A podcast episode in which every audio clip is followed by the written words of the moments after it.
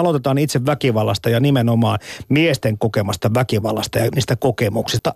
Onko aihe pikkusen sellainen, että kuka tarttuu ja, ja onko tämä vähän niin kuin hyhmäinen koko käsite? Tässä on tehty sellainen havainto tässä meidän hankkeessa, että kyllähän väkivaltaa ja väkivallan kokemista on paljon tutkittu. Mutta ehkä se on painottunut kuitenkin ehkä sinne perheväkivaltaan ja erityisesti naisten kokemaan väkivaltaan, johon herättiin silloin 70-luvun alussa ja todettiin, että hyvänen aika eihän näin, näin voi olla ja, ja siitä käynnistyi iso tutkimus, tutkimusote, ja, mutta miehet on ehkä ollut siinä pikkusen niin kuin mukana kyllä, mutta pienemmällä painoarvolla voisi näin sanoa. Mm. Niin tässäkin, mistä kerroin Heiskasen ja Ruskasen selvityksessä on siis miehet ja naiset myös mukana, mutta tässä ehkä katsotaan ehkä enemmän kuitenkin tätä miesten kokemaa väkivaltaa, että se painotus oli pikkusen erilainen. Öö, Miten paljon te näihin tutkimuksiin tämän hankkeen osilta tutustuitte? No kyllähän se tärkeää on niitä, niitä tuota, katsoa läpi ja miettiä että la, laajuutta. Ja just kun näitä tilastoja on vähän erilaisia, että on, on viranomaisten tulleet viranomaisen tietoon tulleet rikokset ja sitten on tämä piilorikollisuus, mikä ei koskaan päädy poliisin kirjoihin, niin niistä kun katsoo jonkunlaisen yhteis niin kuin näkymän, niin saa varmaan jonkunlaisen kuvan tästä, tästä miesten kokemasta väkivallasta, sen mm. yleisyydestä. Niin nämä prosentit on suuria, jos puolet ylikin puoletonta väkivaltaa kokenut, niin kukaan ei voi kiistää sitä, etteikö ilmiö olisi yleinen. Mutta, mutta tota, tiedetäänkö yhtään sitä, että miten paljon jää pimentoon? Ainakin se tiedetään, että perheväkivaltaa kokeneet miehet eivät juuri kerro kenellekään siitä kokemastaan väkivallasta. Eli 64,2 prosenttia miehistä, jotka ovat kokeneet elämänkumppaninsa taholta väkivaltaa, eivät koskaan kerro siitä kenellekään. Siis ei poliisille, ei viranomaisille, ei kellekään läheisellekään. Ja se on aika iso, iso luku ja varmaan so, pätee myös niin kuin katuväkivaltaa kokeviin miehiin, että siitä ehkä saatetaan todeta jotain, mutta mitäs tuosta näin voi käydä. Niin, siis entä sen syyt sillä taustalla? Onko se häpeä vai voimattomuus vai mikä meitä niin kuin estää ottamasta asiaa esille? Niin, se, se voi olla häpeä, voi olla suuri tekijä ja sitten eh, osassa väkivallan muodoissa voi myös olla se, että ei, ei edes niin kuin tunnisteta sitä väkivaltaa tai, tai sitten ei, ei siinä hetkessä koeta, että siitä jotain eh, mahdollisesti aiheutuisi muutakin kuin musta silmä. Mm-hmm. Että eh, tavallaan vaan unohdetaan se ja jatketaan eteenpäin. Että niin todetaan, että turpaan tuli ja sillä selvä. Niin, että tämä on, mm, kyllä, että tämä on miesten tämmöinen yleinen toteamus, että lakonisesti todetaan, että turpaan tuli, mutta missä se nyt tuntuu, että mm. sitä me ollaan tässä nyt pohdittu paljon, että no missä se nyt sitten tuntuu, koska siitä on aika vähän sitten tutkittua tietoa miesten osalta, että minkälaisia psyykkisiä ongelmia se miehille aiheuttaa. No varmaan reilu viisi minuuttia, vajaa kymmenen minuuttia, niin kuullaan Timolta. Timolta tarina. Hän on pääkaupunkiseutulainen mies, joka on väkivallan teon kohteeksi joutunut, mutta ennen sitä vielä käsitellään hieman tätä samaa aihetta. Sä puhuit tuossa jo, sanotkin Jussi, tästä tunnistavatko miehet väkivallan. Mitäs kaikkea väkivaltaa, tai mitä te käsitätte tällä väkivaltatermillä? No me kyllä jaotellaan sitä niin oikeastaan kolmeen laariin, eli fyysiseen väkivaltaan, henkiseen väkivaltaan ja seksuaaliseen väkivaltaan. Ja ja ehkä helpoiten kyllä että varmaan tunnistetaan fyysistä väkivaltaa, joka voi tarkoittaa lyömistä, tukasta repimistä, heittämistä, tönimistä ja tämän tyyppisiä asioita, jotka, jotka ehkä helpommin mielletään väkivallaksi. Mutta sitten jos mennään sinne henkisen väkivallan puolelle, niin siinähän, siinähän sitten saattaakin olla jo vaikeampi tunnistaa väkivallaksi esimerkiksi sitä, että, että henkilöä mitätöidään tai häntä nimitellään, kutsutaan erilaisilla vähättelevillä nimillä, sivutetaan, kontrolloidaan ja niin edespäin. Eli tämmöisiä hienovaraisia juttuja, jotka itse asiassa sitten kun miesten kanssa juttelee, niin ne onkin, saattaa olla niitä kaikkein kivuliaimpia asioita. Ja sitten seksuaalinen väkivalta tässä vielä lisäksi, eli, eli tämmöinen epäreilu, törkeä vertailu tai, tai vähättely sitten tällä alueella, niin on, on mm. myös on, on väkivaltaa ja näitä ei ehkä ihan täysin niin kuin aina kyllä tunnisteta. Niin ja onko meillä yhtään parisuudetta olemassakaan, jotka ei, jossa ei jotain joskus tapahtuisi sellaista, että joka voitaisiin eikä tulkita, tiedätkö, sille puolelle, että hetkinen, että nyt ehkä mennään jonkun tietyn linjan ylitse. Kyllä, että mm. tämähän on, rajaveto on, on sinänsä hankalaa, että se, mutta me lähdetään siitä, että jos ihminen kokee, että hän, hän on tullut väkivallan uhriksi tai kokenut väkivaltaa, niin me lähdetään siitä liikkeelle, liikkeelle sitten, että sitten jos puhutaan kahden ihmisen tai useamman ihmisen välisestä kinastelusta, mikä voi, voi niin kuin mennä sitten sen rajan yli, että siinä tahallisesti loukataan, loukataan toista, niin siellä se jossain varmaan menee se henkisen väkivallan puoli. Ja sitten fyysisessä väkivallassa, niin kyllähän se ihan semmoinen käsiksi käyminen, liikkumisen estäminen, tavaroilla heittely, mm-hmm. tämmöinen, niin siinä se rajan veto on helpompaa sitten. Käykö koskaan niin, että kun tästä asiasta yrittää puhua, niin, niin, niin tulee vasta-argumentti, että naiset kuitenkin kokevat enemmän väkivaltaa kuin miehet, että puhukaa mieluummin siitä. Kyllä, näistä, kyllä näitä tietysti tulee ja kyllähän se niin kuin saattaa pitää myös paikkaansa, että jos me katsotaan perheväkivaltaa, tilastoja, poliisin tietoon tulleita tilastoja, niin 70 prosenttiahan siellä on naisia, jotka kokee perheväkivaltaa. Ja siellä on sitten se 30 prosenttia on niitä miehiä, Eli kyllä, kyllähän se on osin tottakin, mutta että sitten kun mennään sinne vakavan väkivallan puolelle, niin siellä alkaakin olla puntit tasan tai ehkä miehin painottuen.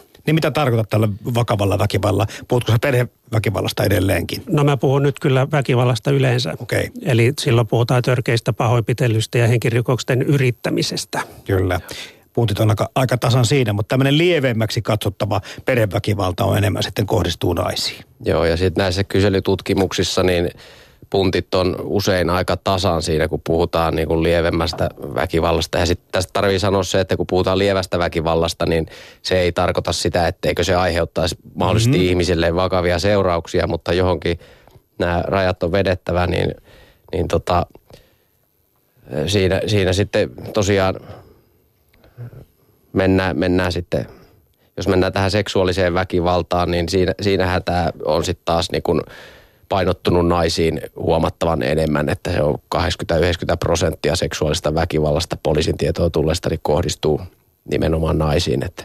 Mutta tästä on ehkä sinänsä, tämä on hyvä, hyvä pitää mielessä tämmöinen keskustelu, mutta meidän hankkeessa me, me hoidetaan miehiä eikä niin, niinkään näitä prosentteja ja lukuja ja ja tota, pyritään tukemaan miesten hyvinvointia. Hmm. Se on meidän lähtökohta. Että. Joo, kaikki, jotka sitä väkivaltaa on kokenut, niin kyllä tarvitsee sitten myös jossain määrin sitä apua ja oikeastaan sama, onko se mies tai nainen. Ainakin miehiä on ihan riittävästi ja heille on aika vähän näitä palveluita, että, että siinä mielessä tämä on ihan hyvä juttu.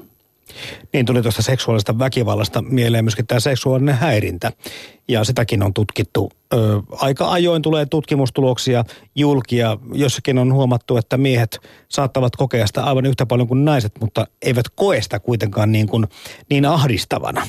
Että sitten mm. tässäkin on se, että vaikka samanlaista käyttäytymistä tulisi molemmilta sukupuolelta, niin se, että miten me otamme sen vastaan, miten me mm. suhtaudumme ja miten vaatiiko se jotakin jatkokäsittelyä tai muuta. Mm. Miehet monta kertaa lyö asian leikiksi. Kyllä, kyllä. Että mm. sen odotetaan vähän niin kuin väkivallan yleensäkin, niin jossain määrin odotetaan sitä, että se nyt kuuluu miesten elämää olennaisena osana – ja näinhän ei pitäisi olla. Ja sitten jos tulee tällaista seksuaalista häirintää jossain pikkujouluissa tai baarissa tai muualla, muualla niin sitä, se tavallaan niin kuin kuitataan sillä, että no näin nyt tapahtuu eikä se nyt satuta. Mutta häirit, häiritsevähän se on, on varmaan useimpien mielestä. Niin, yleensä kollegat kommentoivat sitä siihen, että, tai muut miehet, että olisipa minuakin ahdisteltu. No, no näin, Vähän niin kuin tällä tavalla kuitataan se asia tekemättömäksi ja mm. olemattomaksi.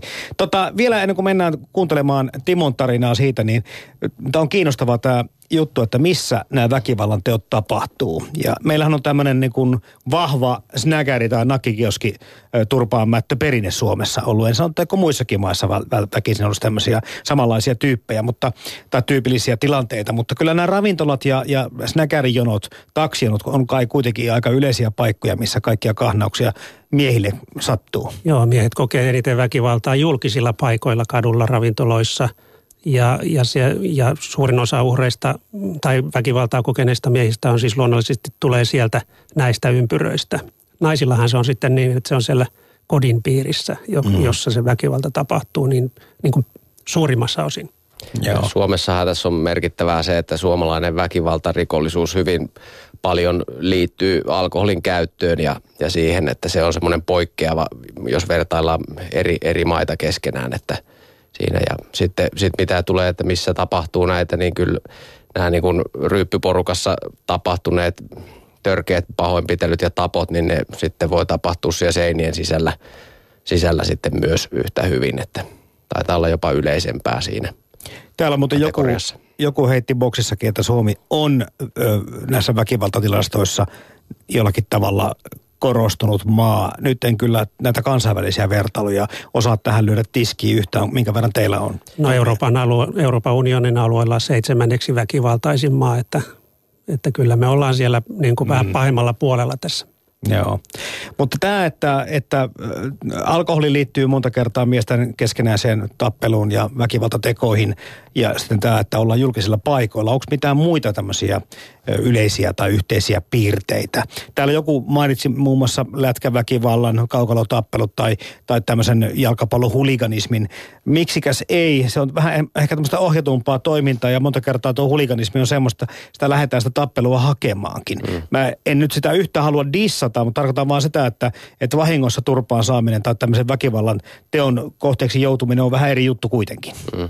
Kyllä. Tässä ehkä semmoinen, sellainen voisi tätä ilmiötä kuvata myös, että suurin osa väkivaltaa kokeneista miehistä on siellä nuoria tai sanotaan 15-35, jotka, jotka sitten ehkä, no lätkää nyt seuraa miehet kautta, kautta ikäluokkien, mutta että ovat kuitenkin liikkeellä näissä paikoissa. Mm.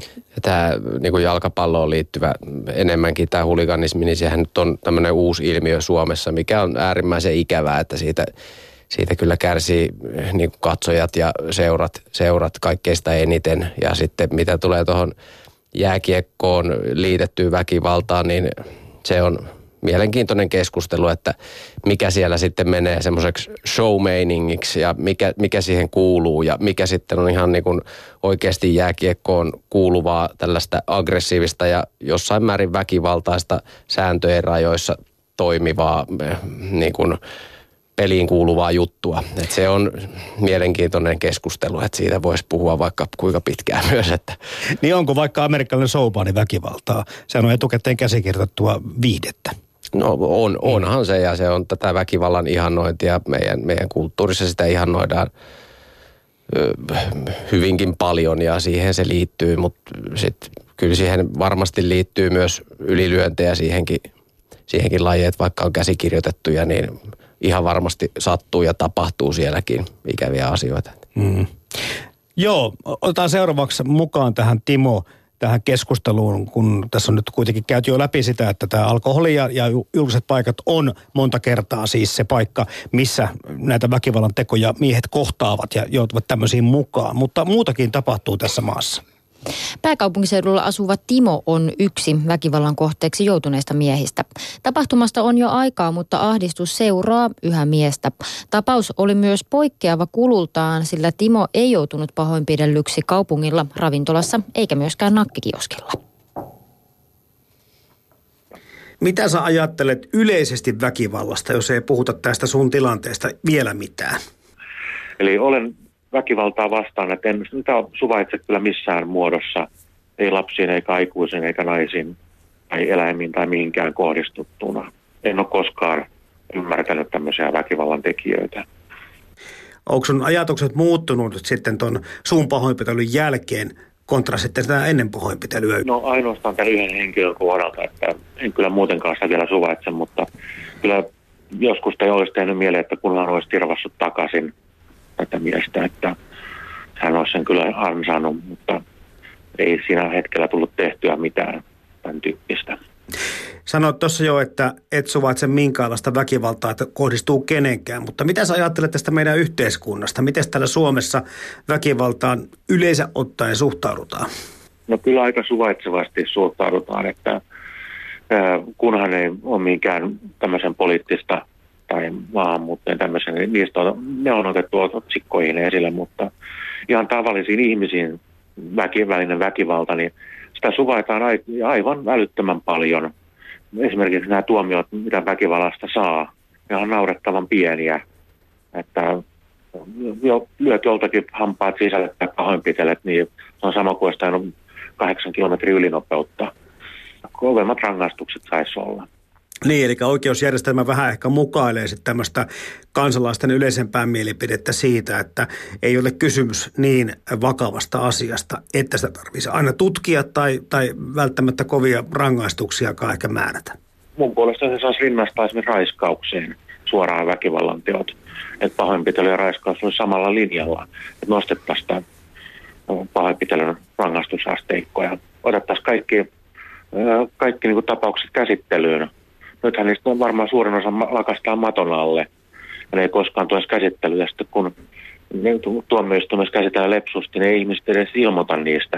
Ne kärsitään omissa nahoissa vaan. No pidät sä Suomea poikkeuksellisen väkivaltaisena kansakuntana tai Suomea semmoisena alueena, että täällä, täällä tämä väkivalta myönteisempää tai ainakaan niin kielteistä väkivaltaa suhtautumista kuin tuolla muualla päin maailmaa?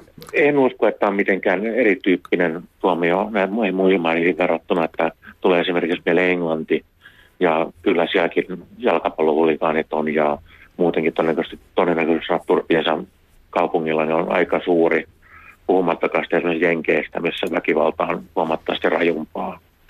Et en usko, että Suomi on kansainvälisessä vertailussa mitenkään erityisasemassa. Onko kukaan sun tuttava piirissä tai lähipiirissä olevista ihmisistä joutunut pahoinpitelyyn? Jos käy paljon kaupungilla ja muutenkin liikkuu paljon, niin on todennäköisempää kohdata väkivaltaista käyttäytymistä. Mutta kohta puhutaan siitä sun tapauksesta Timo lisää. Se ei välttämättä vaadi lähtemistä minnekään, vaan ihminen voi joutua väkivallan kohteeksi ihan missä vain. No vaikka omassa kotona useammassa tapauksessa, vaikka ei ole kyse mistään perheväkivallasta, niin siltikin esimerkiksi oma koti välttämättä ei ole turvallinen. Niin, käydään nyt Timo läpi se, mitä sulle tapahtui. Öö, no minä joudun omassa pihapiirissä naapurin pahoinpitelemäksi. Naapurilla oli jotain meidän koiranpentua vastaan ja hän yritti sitä vahingoittaa ja minä menin väliin sinne, niin tämän keskustelun päätteeksi hän löi minua kepillä takaraivoon ja oikein kunnolla lähes koko tajukankaalle. Ja siitähän sitten sai pahoinpitelytuomion tuomioistuimessa myöhemmin. Niin siis puhut kepistä, niitä tietysti tulee mieleen, että niitä voi olla monenlaisia. Minkä kokoista kapulasta oli kyse?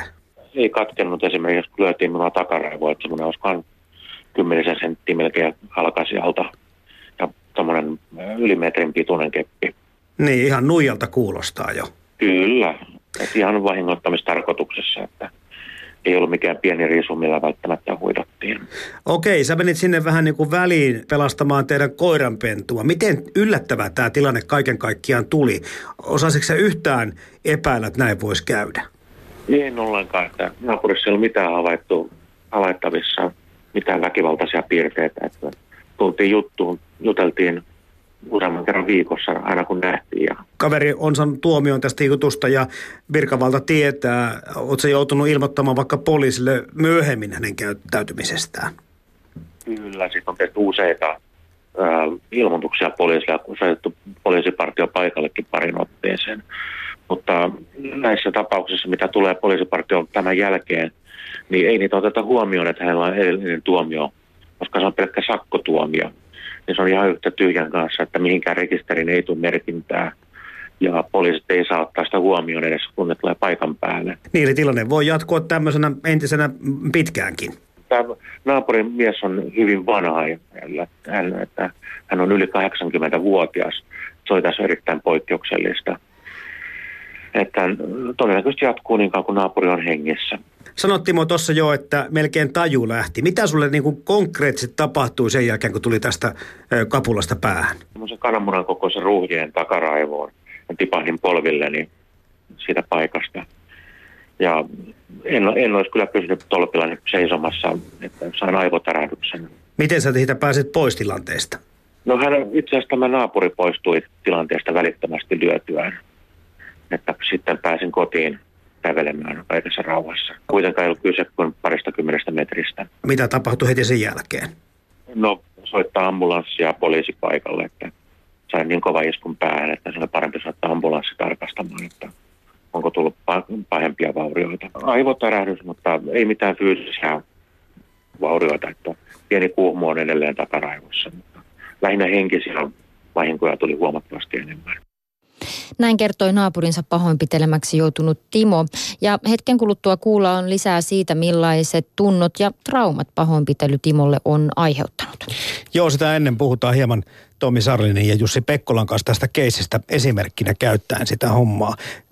Pikkusen kiinnitti huomiota tuossa asiassa se, että, että kun virkavalta tuli paikalle, niin ihmeteltiin, että hetkinen, 80 ukko pystyi pahoittelemaan paljon nuoremman miehen. Mit, mitä olette mieltä virkavallan suhtautumisesta? No joo, kyllä näitä juttuja aina välillä kuulee, että kun mies on sitten joutunut väkivaltaa kokemaan, niin, niin sä, sä jotenkin meistä tulee aika luontevasti se, että no mitäs tuosta ja oletko nyt pystynyt puolustautumaan ja, ja tota, eli vähän siinä on sellainen epäuskoinen sävy ja, ja tuommoinen vähän ehkä vähättelevä suhtautuminen saattaa tulla meistä aika, aika niin kuin nopeasti. Niin ja käräjäoikeuden tuomarit suosittelevat vaikka jutun hautaamista tai että unohdetaan tämä homma, painetaan villasella. Tämä on nyt samaa oikeastaan niin kuin asiantuntijoiden ja viranomaisten puolelta, mitä me niin kuin ihmiset täällä teemme. Että me, mm. me, anna nyt olla, että ei tässä mm. nyt ole, ei, eiköhän tämä jätetä tässä. Niin, no se jotenkin tuntuu sit varmaan helpommalta lakasta maton alle, kunnes se sitä sattuu niin kuin omaan, niin kuin itseä kohden tai, tai omaa perhettä kohden, että sittenhän se muuttaa muotoaan. Että tästä jonkun verran tulee niin kuin puhetta, että niin kuin poliisit ei, ei niin kuin ota tosissaan tätä, mutta mä uskon kyllä, että tässäkin on niin kuin muutos tapahtunut viranomaisten suhteessa, että miten, miten näitä asioita hoidetaan. Mm. Tässä tämä ei ole pelkästään suomalainen ilmiö. Tuossa luin juuri tuota Ruotsissa tehtyä tutkimusta, jossa todettiin, että lähes säännönmukaisesti miesten kokemaa väkivaltaa vähätellään tai nonsalerataan, niin kuin he siellä sanovat. Eli, eli kyllä se on, ei se ole meikä, vain meikäläisten suomalaisten asenteissa, että se on myös tuossa Ruotsin puolella samanlaista.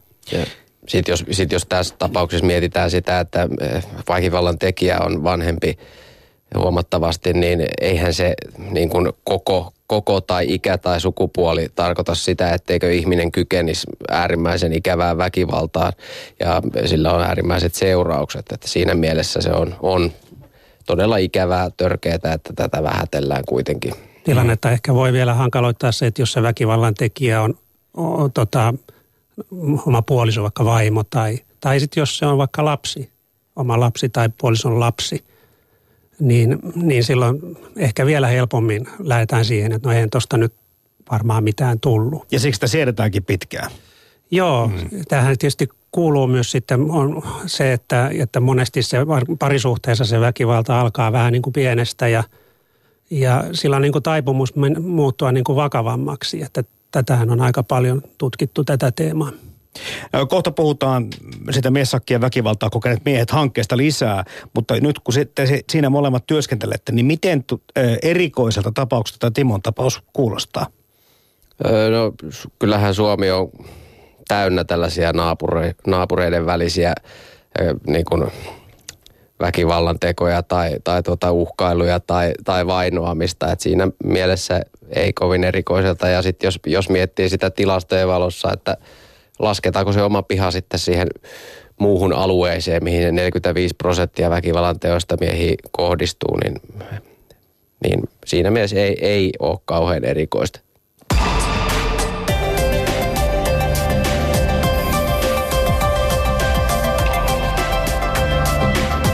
Puheen päivä. Yle Puhe. Ja täällä miessakkien väkivaltaa kokeneet miehet hankkeesta kertomassa siis hankekoordinaattori Tommi Sarliin ja hanketyöntekijä Jussi Pekkola. Tuossa tuli jonkin verran kommentteja, ilmeisesti tämmöisiä vähän vertaustarinoitakin Silja. Kyllä vaan täällä joku kertoo, että uskallan myöntää, että vaimo on pari puhelimen kuuloketta hajottanut päätäni vasten. Taisin itse olla kuitenkin aihetta antanut, mutta vaikka olisikin, niin eikä se silti kovin hyvä juttu ottaa ja ainakaan hyväksyttävää. Niin, jos ei sitten ollut lyönyt ensin. Niin jo, tässä sitä tarinaa ei kerro, että mitä tämä tarkoittaa aihetta antanut, mutta varmaan mm. usein myös on sellainen tilanne, että ihminen saattaa etsiä just tätä syytä jotenkin itsestään, vaikka ei välttämättä aina pitäisi. Mm, lisäksi ihmiset pohtii täällä sitä, että väkivalta sukupuolen katsomatta on heikkouden ilmaisu ja varmasti näinkin se sitten on. Lähdetään puhumaan nyt sitten seuraavaksi siitä, mitä kaikkea tuo väkivalta aiheuttaa, niistä, niistä tuntemuksista ja niistä seuraamuksista. Kohta kuullaan Timon ö, omia mietteitä siitä kanssa, minkälaista on elämä tuon teon jälkeen ollut. Tuo nimittäin tuo masennus ja muu on kulkenut miehen mukana jo monta vuotta. Ö, no mitä sitten, kun te kohtaatte väkivaltaa kohdanneita miehiä tai kokeneita miehiä, mistä se lähtee se tunnelukon purkamille liikkeelle? Tässä kohtaa, kun äsken kysyit sitä, että mikä tässä on tyypillistä, niin, niin kyllä tässä Timon, Timon jutussa tuntuu olevan tyypillistä se, että kun hän sanoi siinä, että teki mieli tirvaista. Eli siellähän on takana viha. Kyllä. Tunne nousee äh, niin kuin luonnollisesti, kun näitä rajoja ylitetään ja joutuu väkivallan kohteeksi. Ja, ja olin kuulevina siinä sellaistakin, että, että hänellä on myös pelko. Eli tunne, tunne pelkää pelkää, tota, että se voisi toistua. Mm-hmm. Ja, ja kyllä varmaan näistä, näistä niin kuin tunnejutuista me lähdetään liikkeelle, että, että mitä, mitä on tapahtunut ja, ja sitten lähdetään siitä niin kuin purkamaan sitä tilannetta juttua eteenpäin. Niin, tuossa Timokin sanoi sitä, että, että teki mieli tirvaasta. Kyllä mäkin tunnen, että kyllä mulla on tullut monta kertaa väkivaltaisia ajatuksia mieleen, mutta en tiedä mikä on sitten se ero meidän välillä siinä, että ei tule tehtyä niitä, mutta ajateltua kyllä tulee. No se on sitten taas niin kuin ihmisten itsesäätelyn taitoja, mitä, mitä me myös sitten pyritään opettamaan, että, että miten, miten toimii semmoisessa tilanteessa, kun se pinna palaa, että niitä jonkun verran pystyy, pystyy ihminen opettelemaan sitä, sitä kyllä itsekin. No kostohimo ja kiukku on ainakin niitä semmoisia tässä tuli jo heti esille tämmöisiä ensimmäisiä tuntemuksia, mutta sitten varmaan tämmöinen avuttomuus ja epävarmuus. Se, että ikään kuin tietenkin tilanteita on monia ja sä voit joutua yllätetyksi ja muuta, mutta varmaan joku miettii siinä, Timokin vähän sitä, että olisiko mun pitänyt siis pärjätä tässä asiassa ja miten mä niin joudun yleensäkään semmoisen tilanteeseen, että mulle pääsi käymään näin. Itsesyyttely. No joo, itse syyttely, mikä tuli myös tuolta Southboxista se, että jos, jos kumppani käyttäytyy väkivaltaisesti, niin ruvetaan niin kuin miettimään, että minä, minä aiheutin sen, sen niin siinä, siinä sitten päästään ehkä myös siihen, että jos tämä on niinku parisuhteessa, niin se väkivaltainen kumppani yleensä käyttää henkistä väkivaltaa, mihin kuuluu se, että toista syytetään ja semmoinen semmoinen sekamelska tulee sitten siitä – mm. ihmiselle turhat syytökset. Onko tässä miesten kokemissa traumoissa mitään poikkeavia sitten naisin, naisen samanlaisiin tuntemuksiin? Tiedetäänkö siitä mitään? No ehkä tässä voisi varovasti sanoa sillä lailla, että kyllä, kyllä miesten ja naisten aivoissa on eroja, mutta sitten tämä, niin kuin tämä kognitio, eli miten me tunnetaan ja miten me ajatellaan, niin se on, ne tunteet on niin kuin universaalit, että tässä Timolla viha on, on uni, universaali tunne. Että ja, ja tota, sitten jos ajatellaan niin kuin, trauman kokemista, niin siitäkin tiedetään, että jos jotain ikävää tapahtuu, niin, niin ihmiset reagoi kautta maailman vähän samalla tavalla. Että siis tämä, niin kuin tämä reaktio muodostus on tavallaan niin kuin samanlaista, mutta sitten me tullaan sinne sille alueelle, että kun ruvetaan käsittelemään näitä tunteita, niin siinä voi olla sitten meille jotain erityisiä puolia. Niin julkisuudessa myöskin aika mediassakin aika ajoin tulee tämmöisiä tapauksia esille, että, että ennen en ajatellut näin, mutta sitten koin tai näin jotakin. Eli mulle tulee mieleen tämmöinen asenteiden jyrkkeneminen. Tässä keskusteluilmapiirissä ja ajassa muutenkin, että kun tapahtuu joku asia, niin se otetaan sieltä niin kuin nostetaan tikun nokkaan tai tehdään sitä semmoinen käypä esimerkki vähän niin kuin koko yleismaailmallisemminkin. Ja yhtäkkiä huomataan, että, että tiettyjen asioiden jälkeen se vaikuttaa siihen, mitä minä tunnen tai ajattelen tietystä asioista. Joo, tämä näkyy meidän, meidän tota työssä myös siinä, että, että ihmisen niin kuin käsitys maailmasta itsestä ja toisista ihmisistä voi muuttua. Eli, eli kun tapahtuu jotain traumaattista, niin se saattaa yksi, kaksi murentua tämä turvallinen käsitys. Esimerkiksi siitä, että onko minun turvallista matkustaa julkisissa kulkuvälineissä, jos siellä on tapahtunut jotain ikävää, mm-hmm. jonka jälkeen sitten saattaakin käynnistyä sellainen – reaktio, että, että alkaa vältellä kaikkea. Ensin busseja, sitten metroja, sitten raitiovaunuja, junia ja lopulta ostaa oman auton. Mm, totta. Ja tässä tietenkin tässä Timon tapauksessa, mistä kohta kuullaan lisää tai seuraavaksi kuullaan lisää, niin on aika traumaattista se, että jos tuo pahoinpitely tapahtuu omassa pihapiirissä, se joudut vuosikausia elelemään koko ajan sen pelkosi kanssa. Jatketaan Timon tarinaa vielä.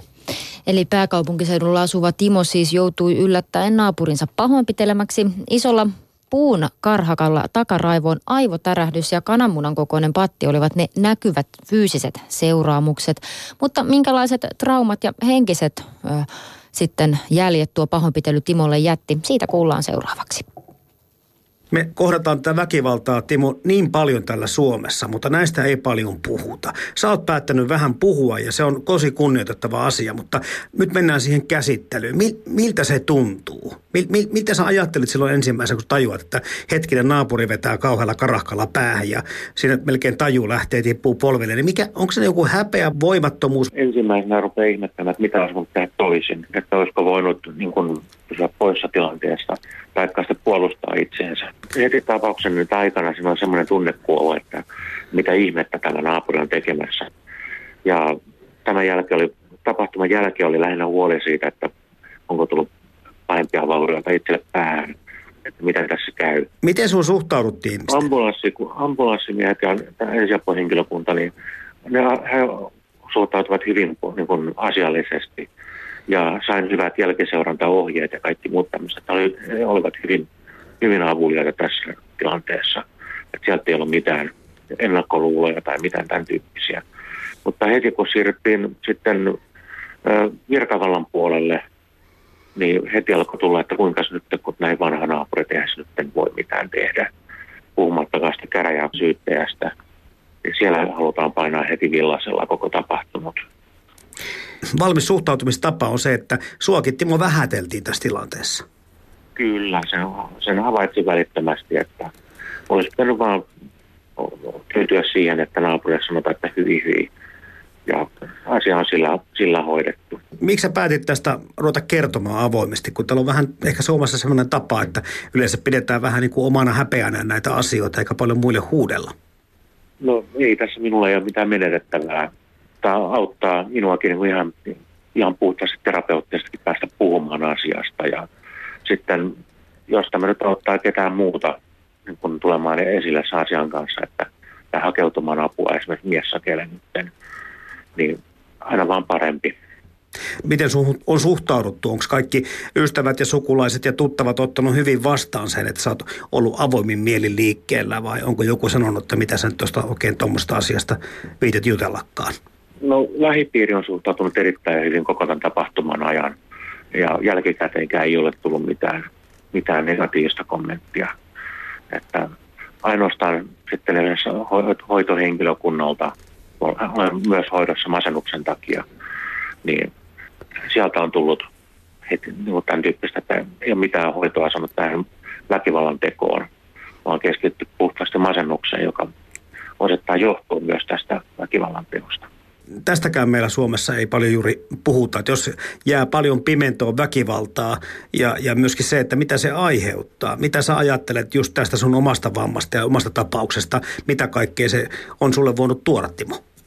No kyllä tästä elinikäiset traumat on jäänyt, että ei pysty pihalla olemaan hetkeäkään ilman, että vilkuilee olan yli, että onko naapuri tullut pihalle ja sitten lapset on ulkona, niin tulee vilkuiltua niiden perään, että ne vaan mene naapurin aidan luo lähellekään.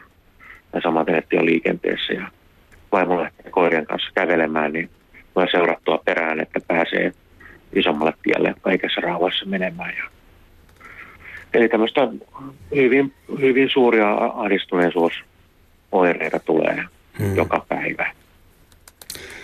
Ja kun tiedetään, että paljon tai valtaosa jää tästä väkivallasta pimentoon, niin totta kai me toivotaan, että tämmöiset esimerkit, mikä säkin meille kerrot, että ne auttaisi ihmisiä manalta sitä kynnystä mennä kertomaan. Nyt voi vaan rohkaista siihen, että pitää mennä tekemään ilmoitus ja hakeutua jonkinnäköiseen hoitoon.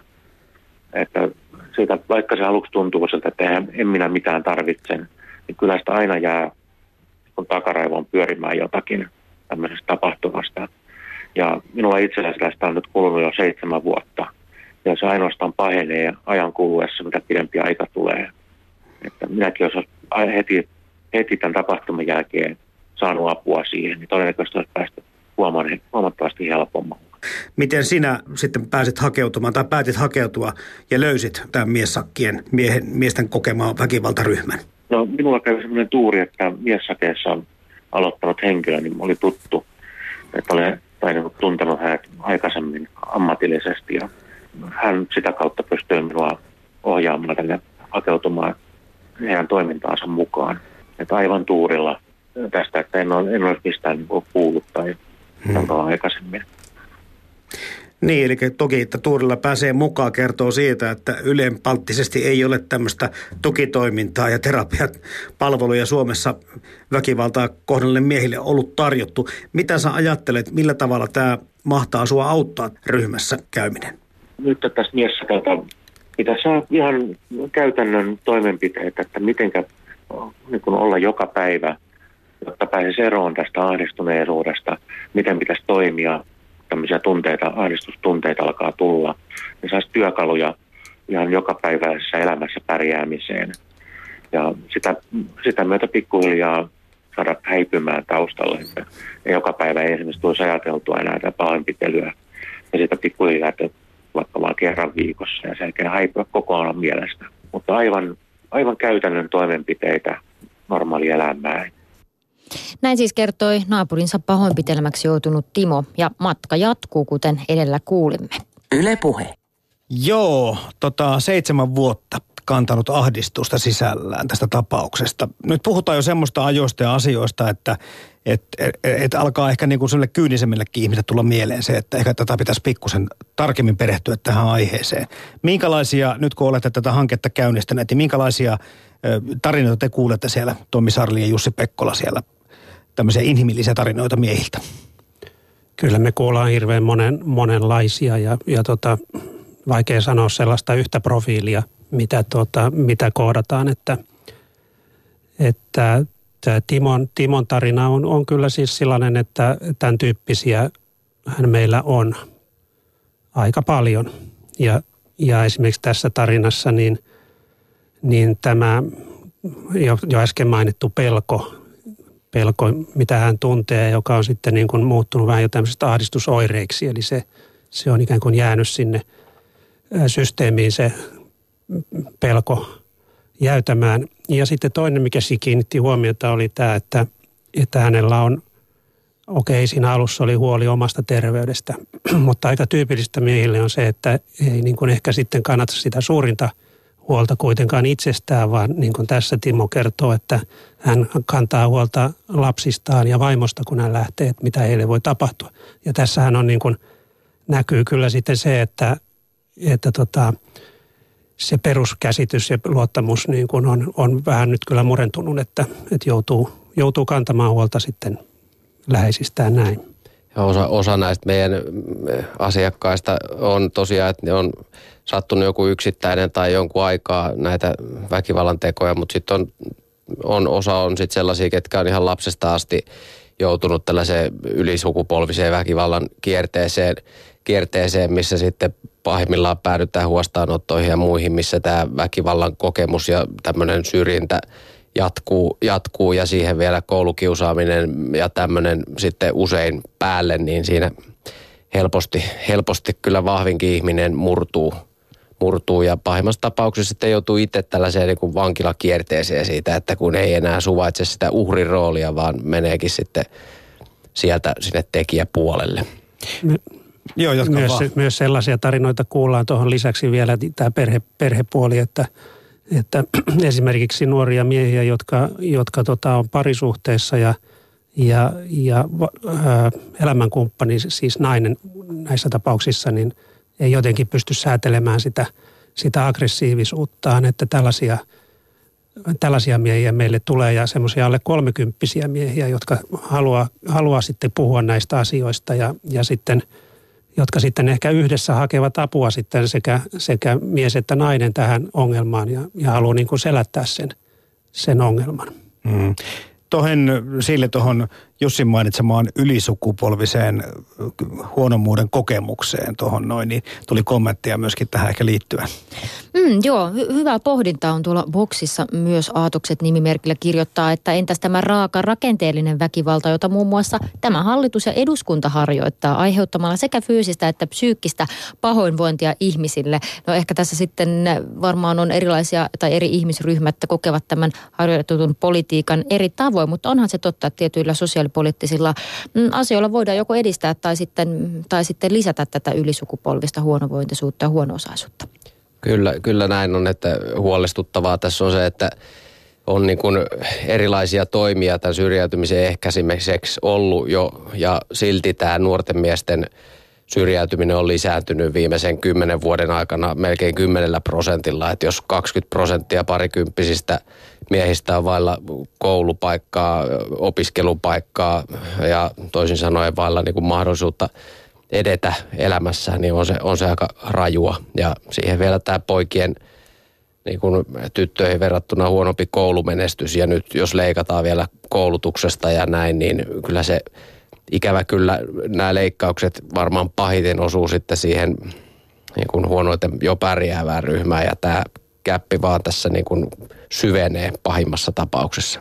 Tämä on silleen tärkeä kohta, että kun, kun tiedetään, että tyypillinen väkivaltaa kokenut mies on ää, tu, tota, on mies, nuori mies, ja, ja se on jo pitkään ollut laskusuunnassa se käyrä, ja se johtuu vain siitä, että nuoret miehet on sitten vähemmän ollut alttiita väkivallalle. No nyt jos tässä tapahtuu sitten tässä isossa, isossa kuvassa jotakin, jotakin tämän tyyppistä karsimista vääristä kohtaa, niin saattapa olla, että se käyrä, joka on laskusuunnassa siis, niin osoittaa toisenlaista virkoamista. Mm-hmm. Ja silloin se suomalaisen väkivallan kuva kyllä tulee muuttumaan taas huonompaan suuntaan. No miessakeessa autetaan miehiä aika monella eri rintamalla. Näkyykö tämä syrjäytymisvaara tai syrjäytymisen pelko teidän asiakkaissa yleensä ottaen, miten merkittävällä määrin? Kyllä, kyllä se näkyy, että meillä toki on kaikenlaisia asiakkaita, kaikenlaisista sosiaali- niin kuin ryhmistä, mutta että kyllä, se, kyllä se näkyy tämmöinen täysin niin kuin ulkopuolinen ulkopuolisuuden kokemus ja se, että ei niin kuin kuulu yhtään mihinkään ryhmään tai joukkoon, niin siinä on toki se iso riski, että sitten haetaan sitä niin kuin vertaista jostain semmoisista ryhmittymistä, mitkä nyt tähtää sitten esimerkiksi lisäväkivaltaa ja levottomuuksiin, mikä itsessään sitten taas peittää tällaisen rakenteellisen väkivallan tämän suoran väkivallan alle, että ikävä, ikävä jatkumo. Mm. Tämä teidän uusin hanke, Miessakkien väkivaltaa kokeneet miehet-hanke, missä vaiheessa tällä hetkellä mennään? Me aloitettiin kesäkuussa ja, ja tota, ollaan ihan alusta asti tehty tosiaan asiakastyötä ja luotu tätä systeemiä rakennetta, että miten me toimitaan. Eli ollaan ää, luotu tätä viiden, viiden kerran yksilökäyntimallia ja, ja, ja kehitetty niitä toimia, että miten me kerätään tietoa tästä ilmiöstä ja näistä miehistä, että mitä he kokevat ja mihin tarvitsevat apua. Ja me ollaan myös niin kuin pyritty tuomaan tätä asiaa keskusteluun ja sillä lailla niin kuin pyritty sitten madaltamaan sitä kynnystä, että – että ne miehet, jotka kuulee tästä asiasta vaikka tämän, tässä ohjelmassa, niin voisivat sitten kokea, että, että heille nyt on ainakin tällainen paikka tässä tarjolla, missä voisivat tulla niin kuin tästä asiasta puhumaan. Ja sitten me myös kehitellään tässä niin kuin ryhmätoimintaa, jossa, joka on siis tämmöistä vertais, ohjattua vertaisryhmätoimintaa, jossa sitten väkivaltaa kadulla ja kotona kokeneet miehet voisivat sitten omissa ryhmissään käydä näitä asioita läpi meidän kanssa – niin, kaikkihan lähtee auttaminen monta kertaa sitä auttamisen tarpeesta, että meillä on kohderyhmä, joka on pikkusen tai vähän enemmänkin laiminlyöty jo. Miten suurta tarvetta tälle väkivaltaa kokeneet miehet hankkeelle teillä oli ja Suomessa on?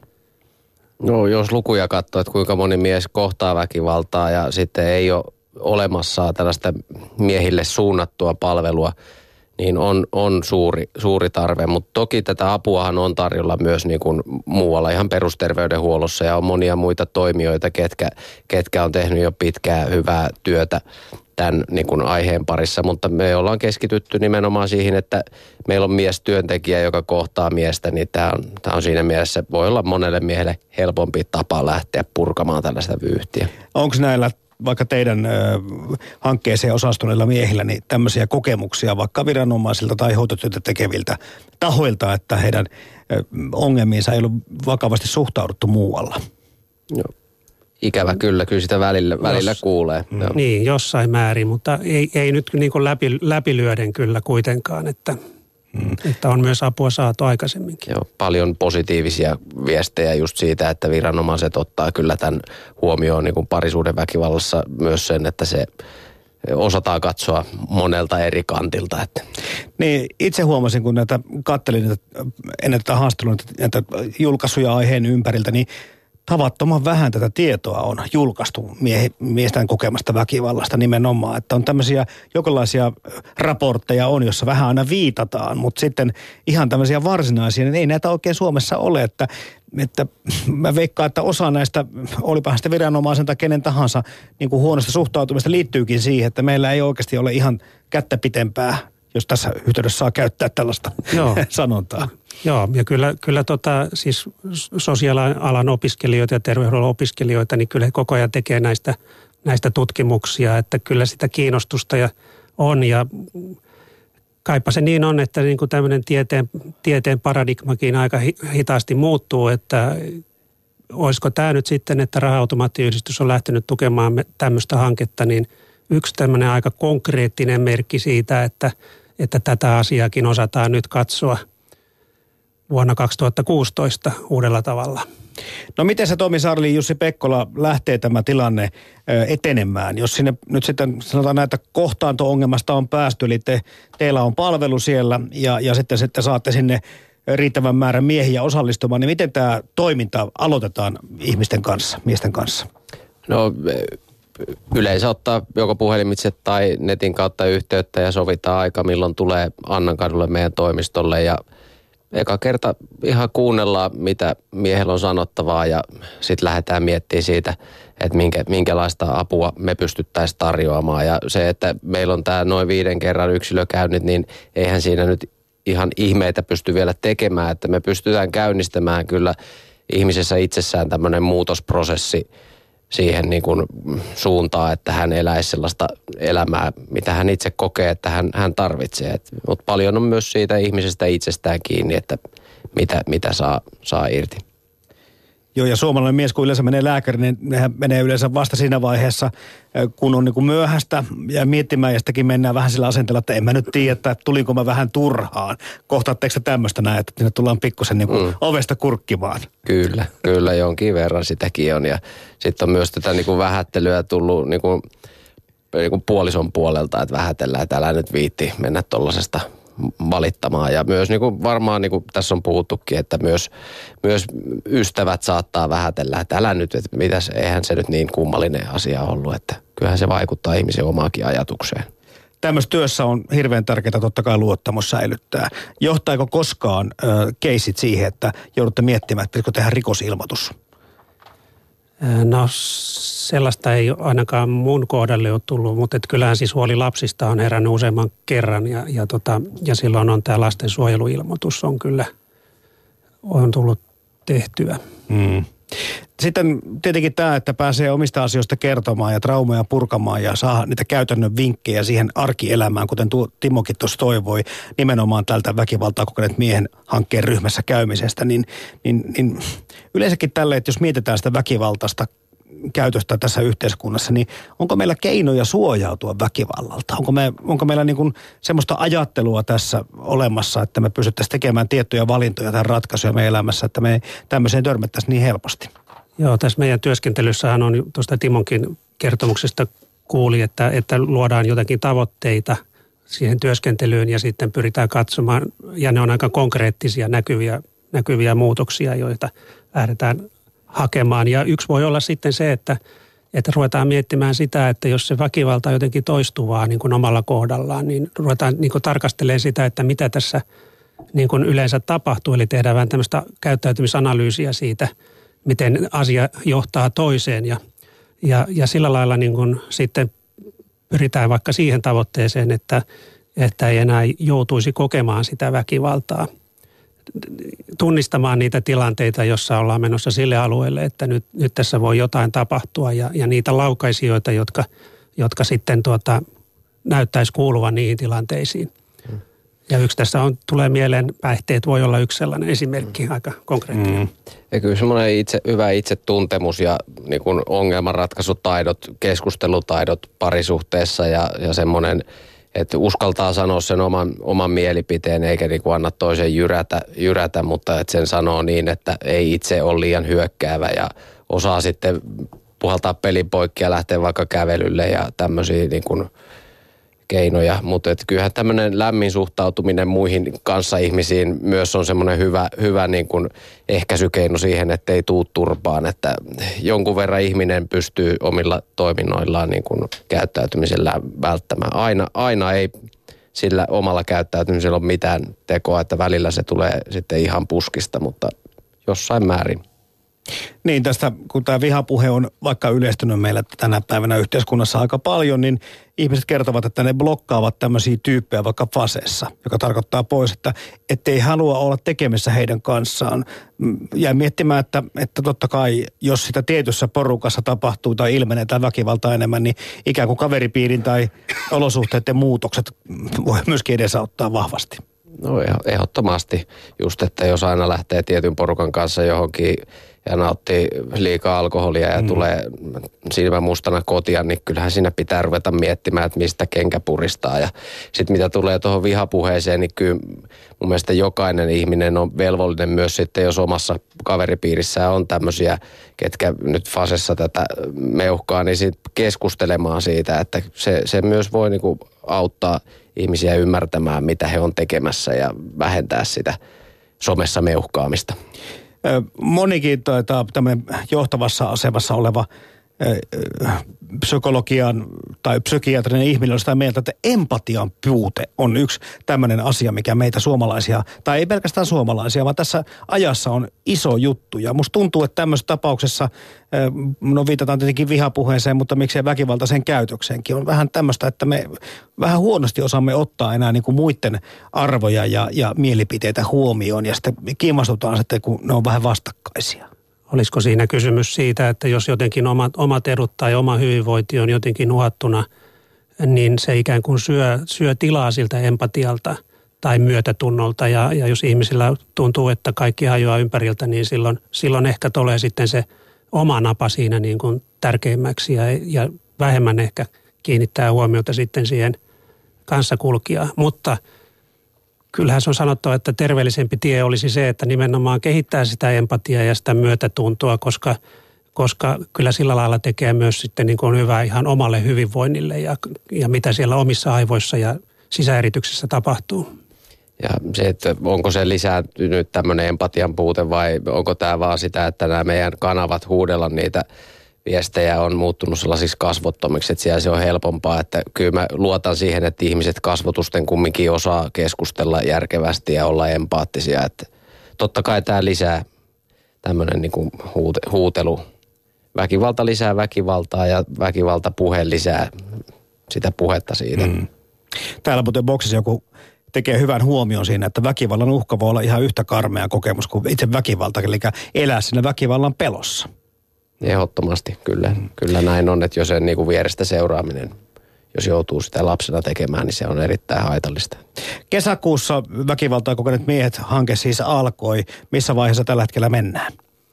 Aika hy- hyvässä vaiheessa, että, että me ollaan niin kuin luotu tosiaan tätä rakennetta tässä ja meillä on, on niin kuin miehet yhä enemmän löytää tätä, tätä ja tiedon keruu on, on alkanut ja, ja ollaan saatu myös niin kuin hyvää palautetta niin kuin – alalla toimivilta ja medialta ja, ja näin, niin, niin jotenkin semmoisella hyvällä, hyvällä, hyvällä myötätuulella me kyllä nyt tässä mennään. Puhuitte tuossa, että viisi tämmöistä henkilökohtaista tapaamista on tässä niin kuin joku peruslähtökohta näille tässä äh, näihin kasvokkain tapahtuneisiin tapaamisiin, mutta, mutta onko tämä nyt sillä tavalla, että siihen pääsee mukaan milloin vaan tulemaan tähän ryhmään vai alkaako ne aina tällä puolivuosittain? Yksilötapaamisia on tosiaan noin viisi kertaa ja sitten me aloitetaan helmikuussa ensimmäinen ryhmä ja se on kymmenen kertaa tämä ryhmä ja siihen pitää tulla alusta mukaan. Ja ryhmään pääsee mukaan montako miestä?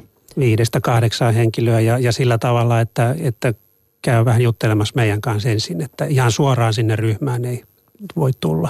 No, tämä on tietenkin täällä pääkaupunkiseudulla enemmästä päästä. Miten tuolla muualla Suomessa joko saahan toimintaa milloin käyntiin?